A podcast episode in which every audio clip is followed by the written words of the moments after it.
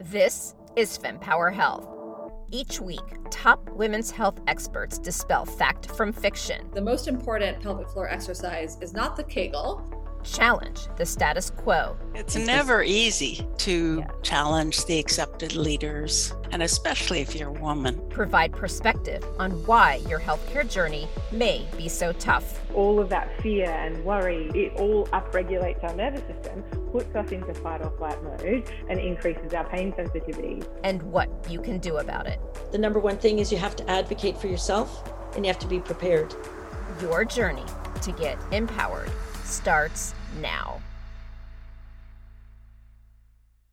Painful sex is not something women should have to suffer through, yet women struggle to find answers and or grin and bear it for a variety of reasons. Enter Dr. Jill Kraft. She is a board certified obstetrician gynecologist and specializes in female sexual pain disorders at the Center for Vulvovaginal Disorders. So today we talk about the foundations of the female parts, the symptoms related to pain with sex, and then she walks us through the four main causes for pain with sex and the typical treatments for each of those causes. And she also talks about how you can find support because, admittedly, your general OBGYN is not trained on all of these details. So take a listen to Dr. Kraft. So let's talk about vulvodynia. Vulvodynia basically translates into vulvar pain, and it's fairly common. Uh, if we look at the statistics that are out there that we know of, up to 28% of women between the ages of 18 to 40 have had chronic vulvar pain at one point in their lives. And by chronic, I mean a three month stint of vulvar pain or longer. Um, and that translates to 14 million women in the United States alone. So this is not an uncommon thing. Uh, the, you know, the sad thing about it is about half of those women will seek care for the pain that they have, um, which is incredibly low. Um, really, we only start to see patients start to seek care if it starts to affect their relationship. A lot of women will just avoid, um, will avoid intimacy altogether, is what we see. And I think the other thing that's kind of shocking is that for women who do seek care, that you know, uh, 60% of them saw three or more doctors for their condition. And out of those women, about half of them did not even receive a diagnosis. and so this just highlights you know, the, the issue at hand when we're talking about vulvar pain on the part of providers and then an access to care and education for, for patients. So let's start with defining vulvar pain because there's different categories of pain that I hear and I don't want to make assumptions. I always like to like pretend I know nothing and like start from there so we're very clear with women because I think you're going to dive into like solutions and and things like that. So, you know, you hear period pain cramps, you know, you hear UTIs and pain with that. And then there's this. Is it same different like when you're saying pain, can you help define what that might be, knowing that it probably is a little bit different in how it manifests with women. But I guess if you can just give us a general idea of what that might be. Yes. So it comes in different types, but generally we're talking about burning, irritation, discomfort, rawness, dryness, all of these different descriptors of uncomfortable feelings in the vulvovaginal area. Most women will say vaginal pain, but what they're really referring to is the vaginal entrance, which is actually a part of the vulva. So, in order to understand these pain conditions, I think we should probably first start with some basic anatomy. I was just going to say, can you do that, please? Because there's actually a thing, The Guardian from the UK. They came to Madison Square Park here in Manhattan and they they created like a, a really big vulva that actually was it I, I, whatever body parts it was because it included a lot of different parts. And i know we have to be very clear because the way we use terminology as women is usually incorrect. And they tried to get women to identify the female parts and people couldn't do it. And it's all on video. So i was actually going to say before you die go, keep going please educate us because most of us aren't taught what our parts even are, even though we all know what a penis is, which is like a whole other story. Like, absolutely, it's true. It's true. And so it's so important to start there to know what we're talking about. And it, it's essential to be able to know the parts because it gives it empowers you. And it also allows you to be on the same page with your with your healthcare provider when you're communicating about where your pain or discomfort or symptoms are located. And so so in general the vagina is what we usually call this entire area. However the vagina is really that muscular tunnel or tube that's located inside the body that connects the vaginal opening or outside to the uterus or the womb.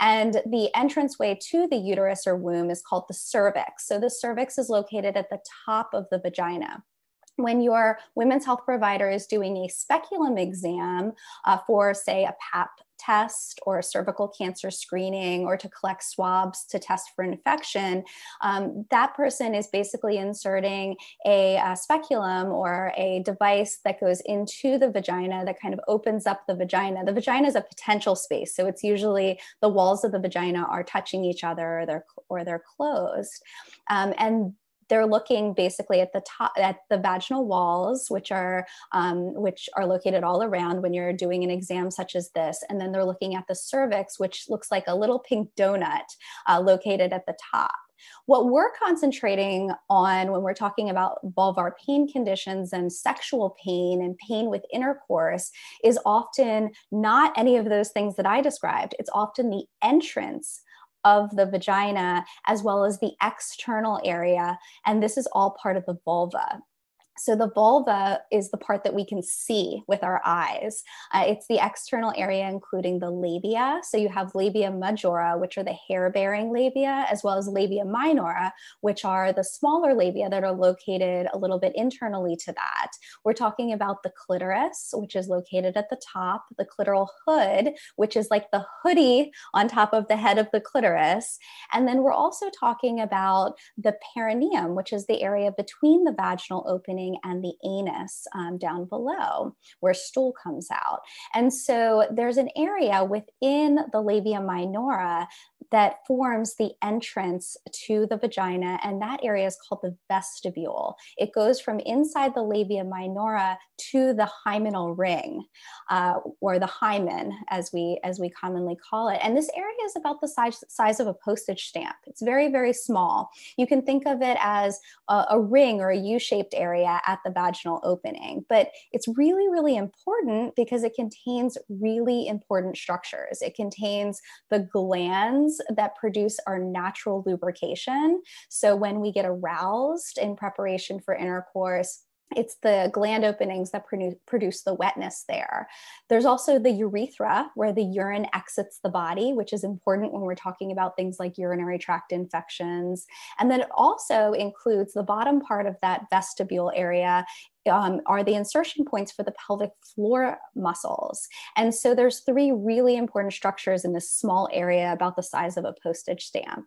Wow, that's really important to to understand. And thank you so much for explaining that. I can I can visualize it. So I think it, you did a really good job at making it clear. So tell us more about the the vulvar pain then. Yes. So oftentimes when we're talking about vulvar pain, we're talking about pain with intercourse or pain with sex. And so let's start there and then we can kind of broaden it out. So basically, pain with sex can be either deep pain or it can be superficial pain. And the medical term for it is dyspareunia, which some people have heard of also. When we're talking about deep dyspareunia or deep sexual pain, we're talking about more internal conditions like things like endometriosis or scar tissue inside of the pelvis or a tilted uterus or different anatomic um, uh, more physical kind of internal conditions however when we're talking about superficial dyspareunia or superficial pain with intercourse uh, we're talking about mainly the vestibule which is that area that i just described and that is the area where most women actually have sexual pain and they'll describe it as pain with insertion. And I would say upwards of 80% of women, when they say they have sexual pain, it's located with insertion or at the vestibule, at the vaginal opening, is what they're describing. And what causes it? That's the million dollar question. Okay. So, when we're talking about vulvodynia, we're generally talking about pain of the vulva, meaning the external genitalia or that entrance area. The more specific term for uh, pain at the entrance area is called vestibulodynia. So, Odyne was the Greek goddess of pain, little known Greek goddess of pain. It's not your not you're not going to find it in the major you know references, but so dynia is a is an abnormal pain response and what we put in front of it tells us where the pain response is. So vulvodynia is an abnormal pain response of the vulva in general that whole external area whereas vestibulodynia is a pain response of that little vaginal opening which is way more common. And so let's concentrate on that part. So when we're talking about vestibulodynia uh, there's generally we can lump causes into four general categories. We can talk about hormone related causes. We can talk about muscle related nerve related and then inflammation. And i think when you break it down in this way it makes it so much more understandable because the problem with vulvodynia in general is that practitioners really don't know exactly where it is, what it is, what causes it, or how to treat it. And patients don't know the same things. And so we're t- it's, we treat it as this black box of vulvar pain, if you will, this black box where there's not an identifiable cause according to the definition. And so, if there's not an identifiable cause, how are you going to find a treatment option for it? And in reality, the the vulvodynia, first of all, is not a diagnosis. It's a descriptor of where the pain is located, but it likely encompasses a number of of causes or pain conditions in one. And so when we lump everything together, it makes it really, really difficult to provide a true cause, a true diagnosis. And that makes it really difficult to find a treatment that's actually going to be effective. So if someone comes to you and finds you as the specialist, like what would you do? So they come in, they say, I have sexual pain. Break it down for me because I, I guess I'm I'm uh, struggling with it's not a diagnosis. so Absolutely. Now, this is important, but it's important to break it down in this way because this is where we get stuck. Yep. And this is where women are Googling this and not finding the answers that they need. And they're seeing doctor after doctor after doctor, and they're not getting the treatment that they need. So when a woman comes to me and she says, I have burning, irritation, rawness, discomfort in this area, mainly with insertion, with with intimacy, with sex, but all, also she may have discomfort at other times too. Um, maybe insertion of a tampon is uncomfortable, or maybe it's completely unprovoked, meaning you don't even have to touch the area, but just wearing tight pants or just in general, this is uncom- an uncomfortable area for her. So, the first thing I'm going to do, obviously, is to obtain a full history, including medications and past medical history and, and all and all of those things, um, a GYN history and, and so forth. And then I'm going to do a, a physical exam. And what I'm looking for is I'm trying to determine what the exact cause of her pain is, going back to those four categories. So, let's break down those categories and that will give you further insight. So, you know, first of all, hormonal. So, decreases in estrogen and androgens, which is mainly testosterone, can cause that tissue to become irritated, dry, the glands aren't working as well, the lubrication isn't working as well. When that tissue is thin and dry and irritated, it's more susceptible to infection. And so that can cause symptoms in this area. So, what can cause decreased hormones? Well, menopause, perimenopause. And then in younger women, there's certain medications that can decrease androgen and testosterone levels such as spironolactone, which is a common medication used for acne, as well as some women, a small percentage, do have a side effect with birth control pills where they have vulvar pain or vestibulodynia that is hormonally associated or related to the birth control pills that they're taking. And so I can identify that based on the way that their uh, their gland openings look in that vestibular area, if they're red and irritated and angry, and then I take a wet q tip and I touch those gland openings, if they jump off the table because it's so uncomfortable, then, um, you know, along with a history that goes along with that, then that helps me identify that as a potential cause. Got Another it. cause is muscle related. And so I can actually feel their pelvic floor muscles and I can tell if their pelvic floor muscles are tight and tender. And then there's other signs that I'm looking for too. If they have pain with that Q-tip test down at the bottom where those pelvic floor muscles insert, um, then that tells me that there is a muscular component to that pain. And these things can occur together and they often do. Oftentimes someone will start to have pain for a hormonal reason. And when intercourse is painful and they start to have pain during the course of the day and then they develop anxiety over why this pain has started or why it's occurring and they're seeing multiple doctors and no one can figure it out their pelvic floor muscles often guard and become tight yeah. um, in response to that pain and so then you have two things going on right you have uh, the hormonal issue with the tissue but you also have the muscular response and you really have to figure out both in order to get them completely better. Got it. Yeah, and then just to be complete, and you know, other causes include nerve related, and that can be the big nerves that come into the pelvis called the pudendal nerves that break into three branches and feed the entire vulvar area, including the clitoris, the labia, as well as the perianal area. And so, uh, by doing a neurosensory exam, essentially just with touching with a Q tip, I can determine if that may be a cause. And I can also press against those nerves internally to, to figure out if that's what's going on.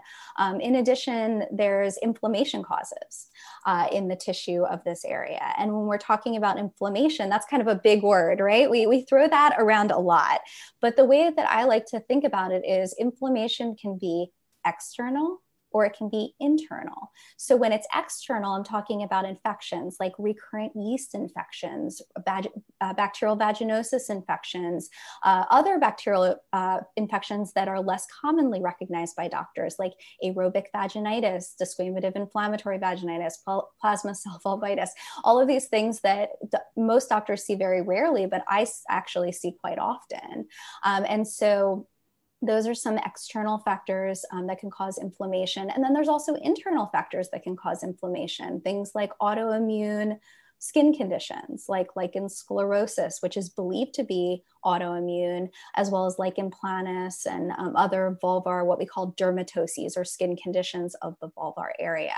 So when you break it down in that way, uh, you can see why this becomes so complicated when we lump everything together. I would love for you to just go through each of those causes and like what could be some potential solutions. Yes. So when you're able to identify the cause, like you said, the treatment becomes really obvious. And that's where most people get hung up with vulvodynia because the cause is not identified. So, you know, people are thrown antidepressants or they're thrown combination topical creams to put on that area that have multiple different mechanisms from the different categories that I was describing. And then things don't get better and no one knows really why, or things get partially better, but you can't really figure out how to get 100% better and so forth. And so when we're talking about hormones, um, it really depends on the cause. If I have a woman who's perimenopausal or menopausal, then I want to replenish the hormones in that area uh, with local estrogen and sometimes we'll use a local testosterone in that area. If i have a younger woman um, that or or a woman of any age actually and i think a medication is contributing in a hormonal way then we want to look at alternatives um, to that medication. So if a young woman is on birth control pills and i believe that's contributing then i would recommend a progesterone only option for her contraception or for her birth control like a implant or, or an iud and i would uh, and i would basically give her a topical estro- estradiol which is estrogen testosterone uh, gel or cream to apply to that area to replenish hormones to those gland openings that so need them um, which is why she's having the the pain. Um, if it's muscular then we're talking more pelvic floor physical therapy. Uh, and then there's some adjuncts or some muscle relaxing uh, helpers that I can offer that go along with pelvic floor physical therapy to release those muscles. as far as inflammation goes, it really comes down to identifying the source, right? Um, if it's if we if if it looks like an autoimmune condition, then oftentimes you know I may need to do a biopsy to show that by pathology with um, and then generally we decrease uh, inflammation with a topical steroid. So steroids decrease inflammation. And so we give it locally to decrease the inflammation within the skin um, and often things improve uh, in that way. And then sometimes it's uh, when it's external sources it's trying to find out what the allergens or irritants what the skin is being exposed to um, and that's that can be difficult. Um, it, sometimes i start really pretty restrictive. And then we start adding things back in um, to try to figure out why the skin um, you know is is allergic or irritant to a certain substance. Um, and then yes the nerve related that actually has been shown to that's the most research in uh, the most recently to try to figure out what that is. And there's such exciting research coming out of this. So we're actually finding that there's issues within the spine so, herniated disc with nerve impingement, something called Tarlov cysts that can occur, uh, and uh, annular tear. There's different spine pathology that we're linking to irritation of the pudendal nerve and then to pain conditions of the vulva, including vestibulodynia, which is what we're mainly talking about pain at that entrance area, as well as clitoridynia. So some women have pain of the clitoris where the clitoris is touched with you know gentle touch or a, or a light q-tip and they have a, an incredible pain response um, to that which it, you can imagine can be extraordinarily um, disruptive to someone's life. And then some women actually have unwanted arousal symptoms. So they'll have this feeling of arousal that they can never really get rid of um, and that is extremely disruptive to someone's life. And so really finding that some of those clitoral pain conditions may be related to actually issues in the spine, um, and they're they're often nerve related, which um, which makes sense. It's just something that we haven't really discovered until really the last five years, relatively recently. So, this area is really exploding with our understanding and it's giving women hope and relief um, and, you know, just really opening up this whole area of medicine where we're able to figure things out that before were complete mysteries to us with what you were saying about the spine, I'll work backwards here. It just triggered a, a really interesting thought for me. So, I have been dealing with, so I had endometriosis and it took me four years to get pregnant because I have no symptoms and it took forever to figure it out, right? Mm-hmm. And no one in my family had fertility issues. So even though I knew I was getting older, I wasn't like panicking.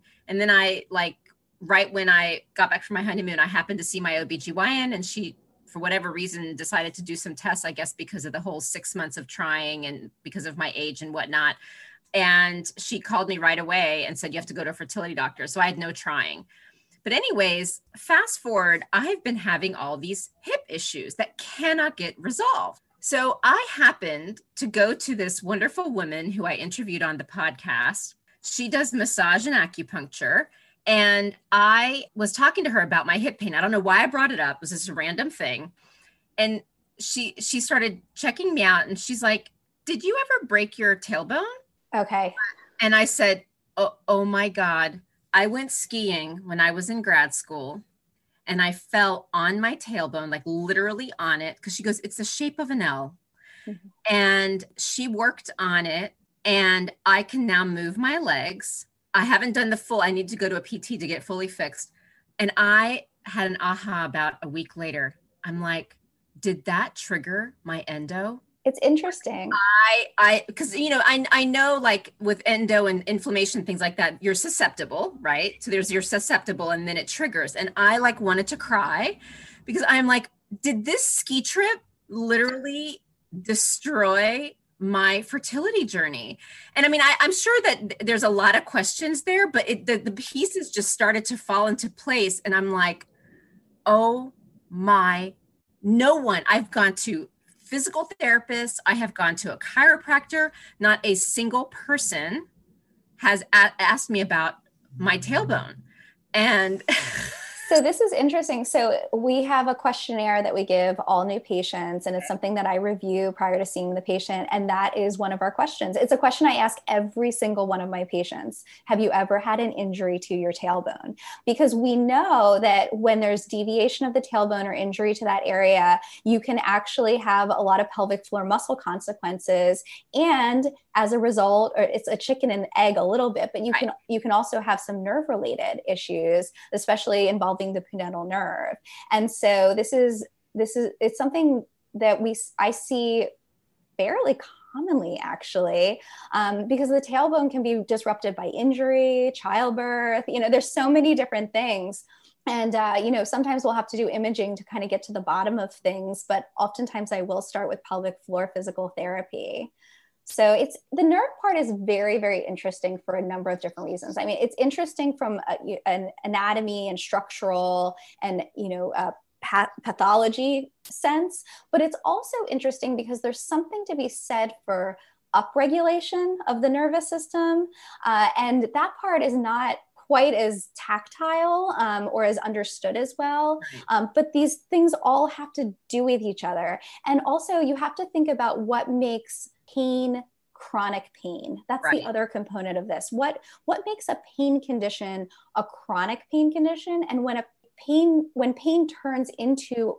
chronic pain it almost has a different feel to it right. um, and then you're involving more body sy- systems you're involving a mental component um, with pain related anxiety that has to do with that, as well as a nerve component in upregulation of the nervous system. Um, so that part is very, very interesting and it's not very well understood.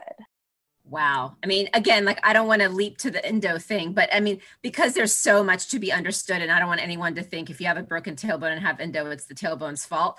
Um, so I don't want to oversimplify, but it, it, just putting all these pieces together, like I couldn't lift my leg for like i mean and she literally worked on like for five minutes and the amount of movement mobility i have i ran a marathon with this tailbone problem like it brings up a couple things i mean with a lot of these conditions it's multifactorial right? You know, there's probably some sort of genetic predisposition going on. And then there's environmental factors, yep. there's exposure factors, you know, everything kind of comes together in a perfect storm to create whatever it is and however it manifests.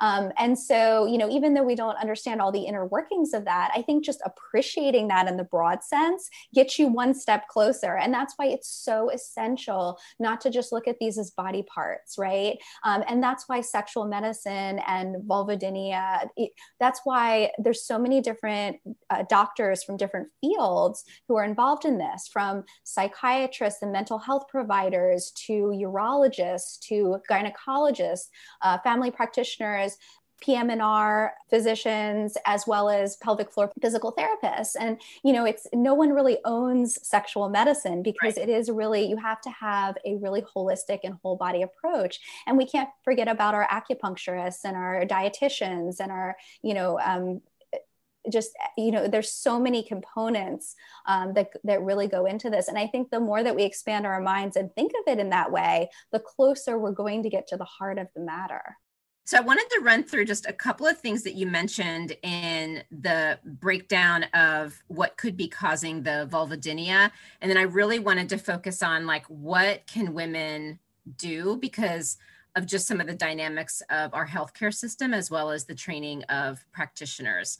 So, hormones. Quickly, I just wanted to acknowledge thank you for saying what you did about the hormones and how to treat them and also acknowledging you know who can get it like especially perimenopausal and menopausal women because and maybe this is special to my heart because i'm 46 and perimenopausal there's a lot of people who talk about like the end of your sex life and and all these issues and it's so important for people to understand like there are solutions and menopause and perimenopause they're not an illness.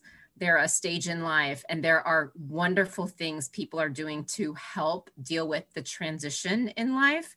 So i don't want any woman to feel like they should lose hope and so i really appreciate you giving examples of what can be done. With the muscle two things. One, I did a couple of podcast episodes last season with pelvic floor specialists. And so they can listen to those to talk about details. And one highlight I wanted to make is how you were pointing out muscle relaxing. And I'd love for you to validate this. But one thing I learned last year is a lot of people talk about Kegels. And what I also learned is you could do them improperly or the wrong exercises, and people think pelvic floor means strengthen. Some people have it so strong that it's creating problems. And so, strengthening or strengthening the wrong parts is not the right thing to do. And so, I don't know if you wanted to expand on the hormone muscle piece based on what I just said, but I did want to be very specific and clear with women about, about those and just acknowledge what you said. Yes. So the important thing here is that incontinence has gotten a lot of press. Yes. It's out there. People know about it. They know about Kegel exercises. That has really come into our awareness. What has not is the other type of pelvic floor dysfunction which is the kind that i see most often and that is what i what we call overactive or hypertonic pelvic floor muscle dysfunction which essentially talks about tight pelvic yep. floor muscles. Now, when you're talking about incontinence and weak pelvic floor, and when you're talking about tight pelvic floor, both of these are weak muscle conditions. It's where the muscle is not as functional as it needs to be. You want to be in the center of that spectrum, right? You don't want to be too loose and you don't want to be too tight.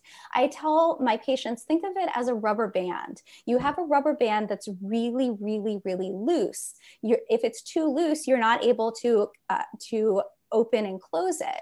If you have a rubber band that's really, really, really stiff, same thing. It's not functional. You're not able to expand it and release it right? And so you want to be in the center there. And so with hypertonic pelvic floor muscle dysfunction or tight pelvic floor muscles the issue here is that these muscles are so tight and they're clenched all the time that they're not getting the oxygen that they need. And when they don't get the oxygen that they need they produce byproducts that are inflammatory to the opening to the vaginal opening and that delicate tissue there and that's what causes those those sensations those feelings of burning and rawness aching discomfort that often get interpreted as a yeast infection or a type of infection right because that's what our brain goes to. There's only one type of nerve receptor in that vestibular area or that vaginal opening area. So everything pretty much gets interpreted through the same frame um, as the same thing. And the thing that we're most they're comfortable with or the thing that we're most uh, you know that we associate there is infection. And that's well and then we go to our doctors and that's the first thing they do right? Is rule out infection. The patients that i see are the patients who've been to um, who've had swab after swab and everything is negative but they have this feeling that won't go away this persistence right. of discomfort. And you know oftentimes it is burning related to the pelvic floor. Okay. Um, and it forms almost like a vicious cycle. You know, you have the tightening, which leads to the burning, which leads to, and what, what do you do when something's uncomfortable, right? Right. You clench. And so around and around you go. And the other part of this is when something's burning and you're not sure why, and you're having symptoms and you don't know what started them, what do we do? We get anxious about that. We have feelings about that. And we start to attribute that to things and we start to almost catastrophize we go down that cycle of uh, no one's ever going to figure this out. I have an infection that no one can figure out. Um, a doctor's never going to uh, figure out what's going on with me, and so forth and so on. And then that anxiety, that pain related anxiety, feeds into that loop because it tightens us even further. Tell me if this is a, a fair statement that OBGYNs are almost like a general practitioner for women. Because what I'm learning um, is just how many subspecialists there are. And you know it's really about finding the right one because even like you had mentioned when you were training as an OBGYN you really became fascinated with this topic and so therefore have become very specialized in it. And I think every clinician you can't know everything in great depth and so I, I want to be clear about this. This is not a criticism. I think it's just a reality of how things work. And, and women need to be aware of this dynamic so that they're making the right decisions for themselves. And so not everyone is going to live near you. Not everyone may have access to you. And let's face it, you know, centers like yours don't exist in every single city.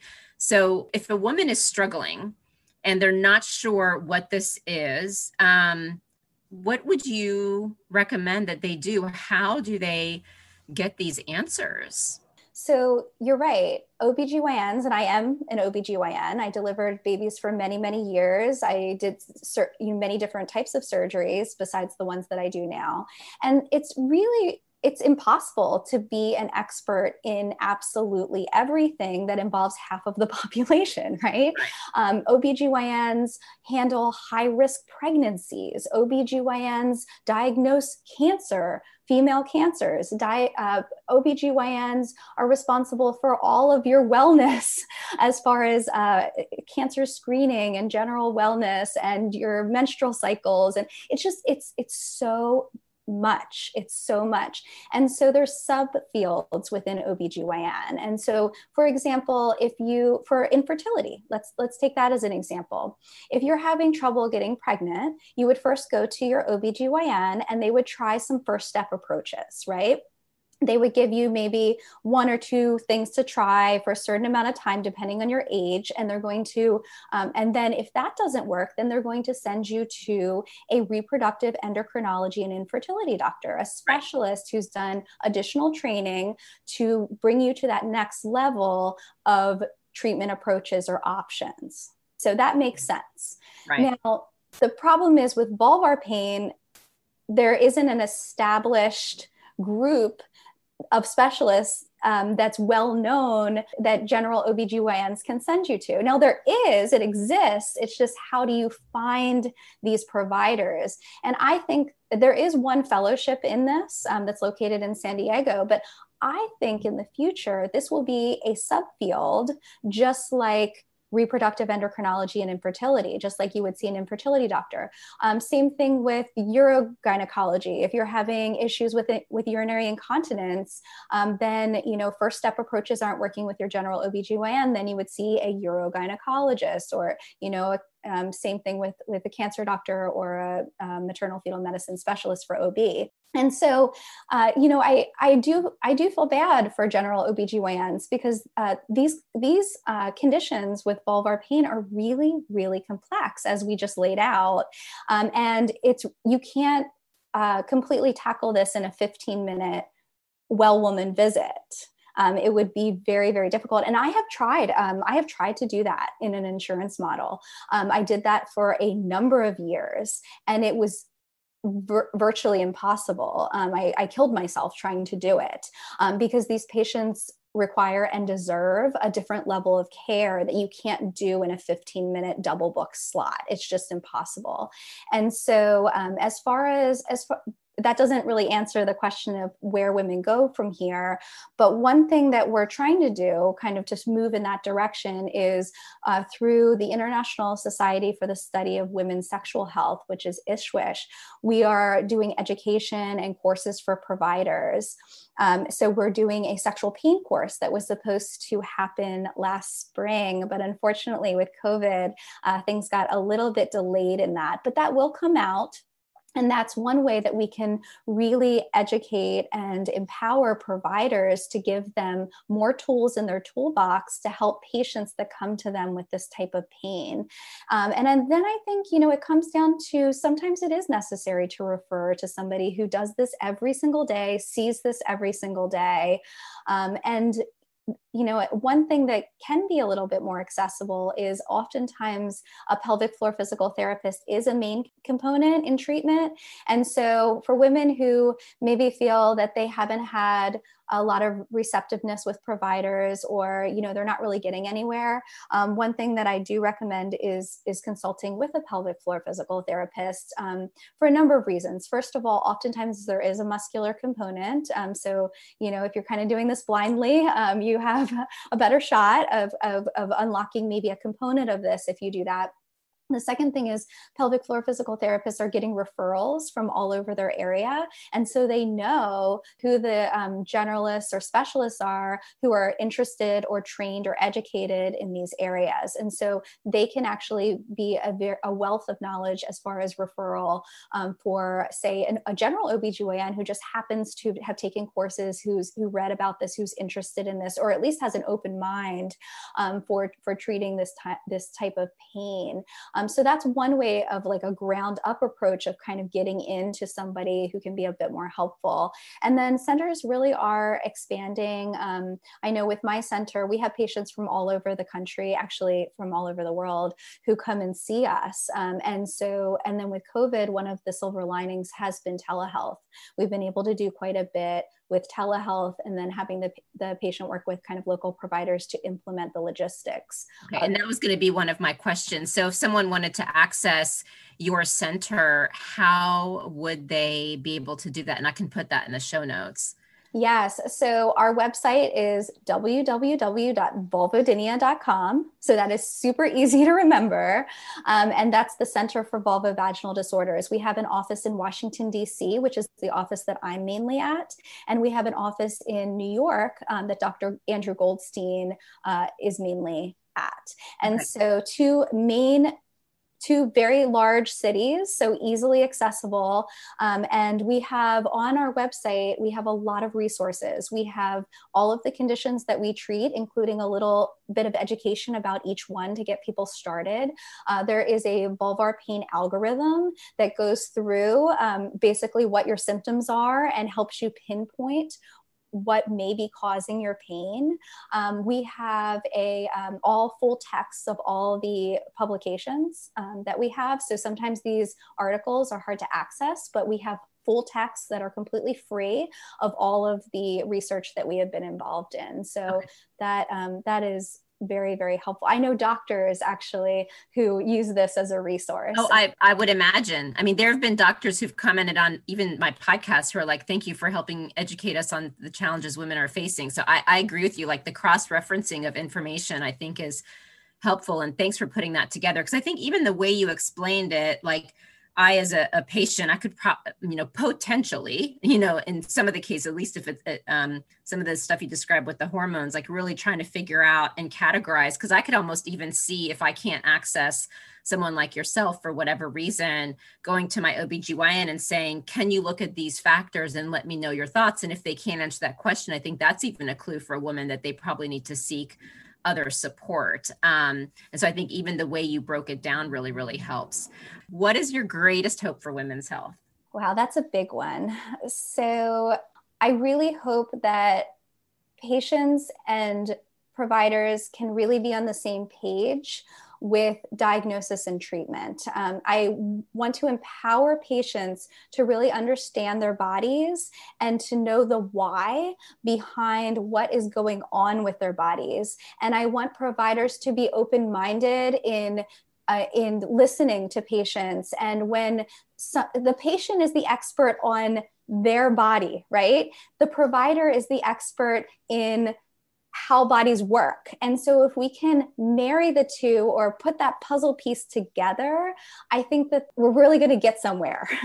and so, you know, through one of my one of my passion projects is really education through social media.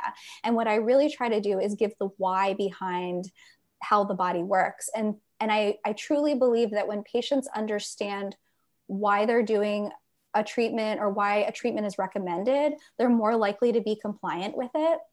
And they're more likely to have that trust relationship with their doctor if they understand a disease process and how treatments are, are targeted towards that disease process. Um, and the biggest thing about this is trust, right?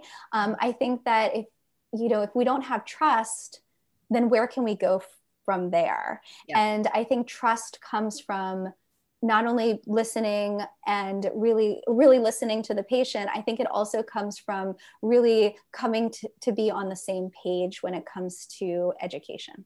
Absolutely. Beautifully said Dr. Krapf, I try to limit my episodes to 30 minutes. I have no idea how we're going to edit this down because literally every word you said is so important. And I just, I can't thank you enough. Like this has been eye opening for me as well. And uh, just thank you for what you do. And I'm so glad that your career evolved the way it did because we wouldn't have you. Truly, you're awesome. Everyone has a story and everyone has, you know, a reason behind what motivates them to be a patient advocate or to spread education and awareness. And I think, you know, one of the really big positives that has come out of social media is that I get to connect with people that I would have never met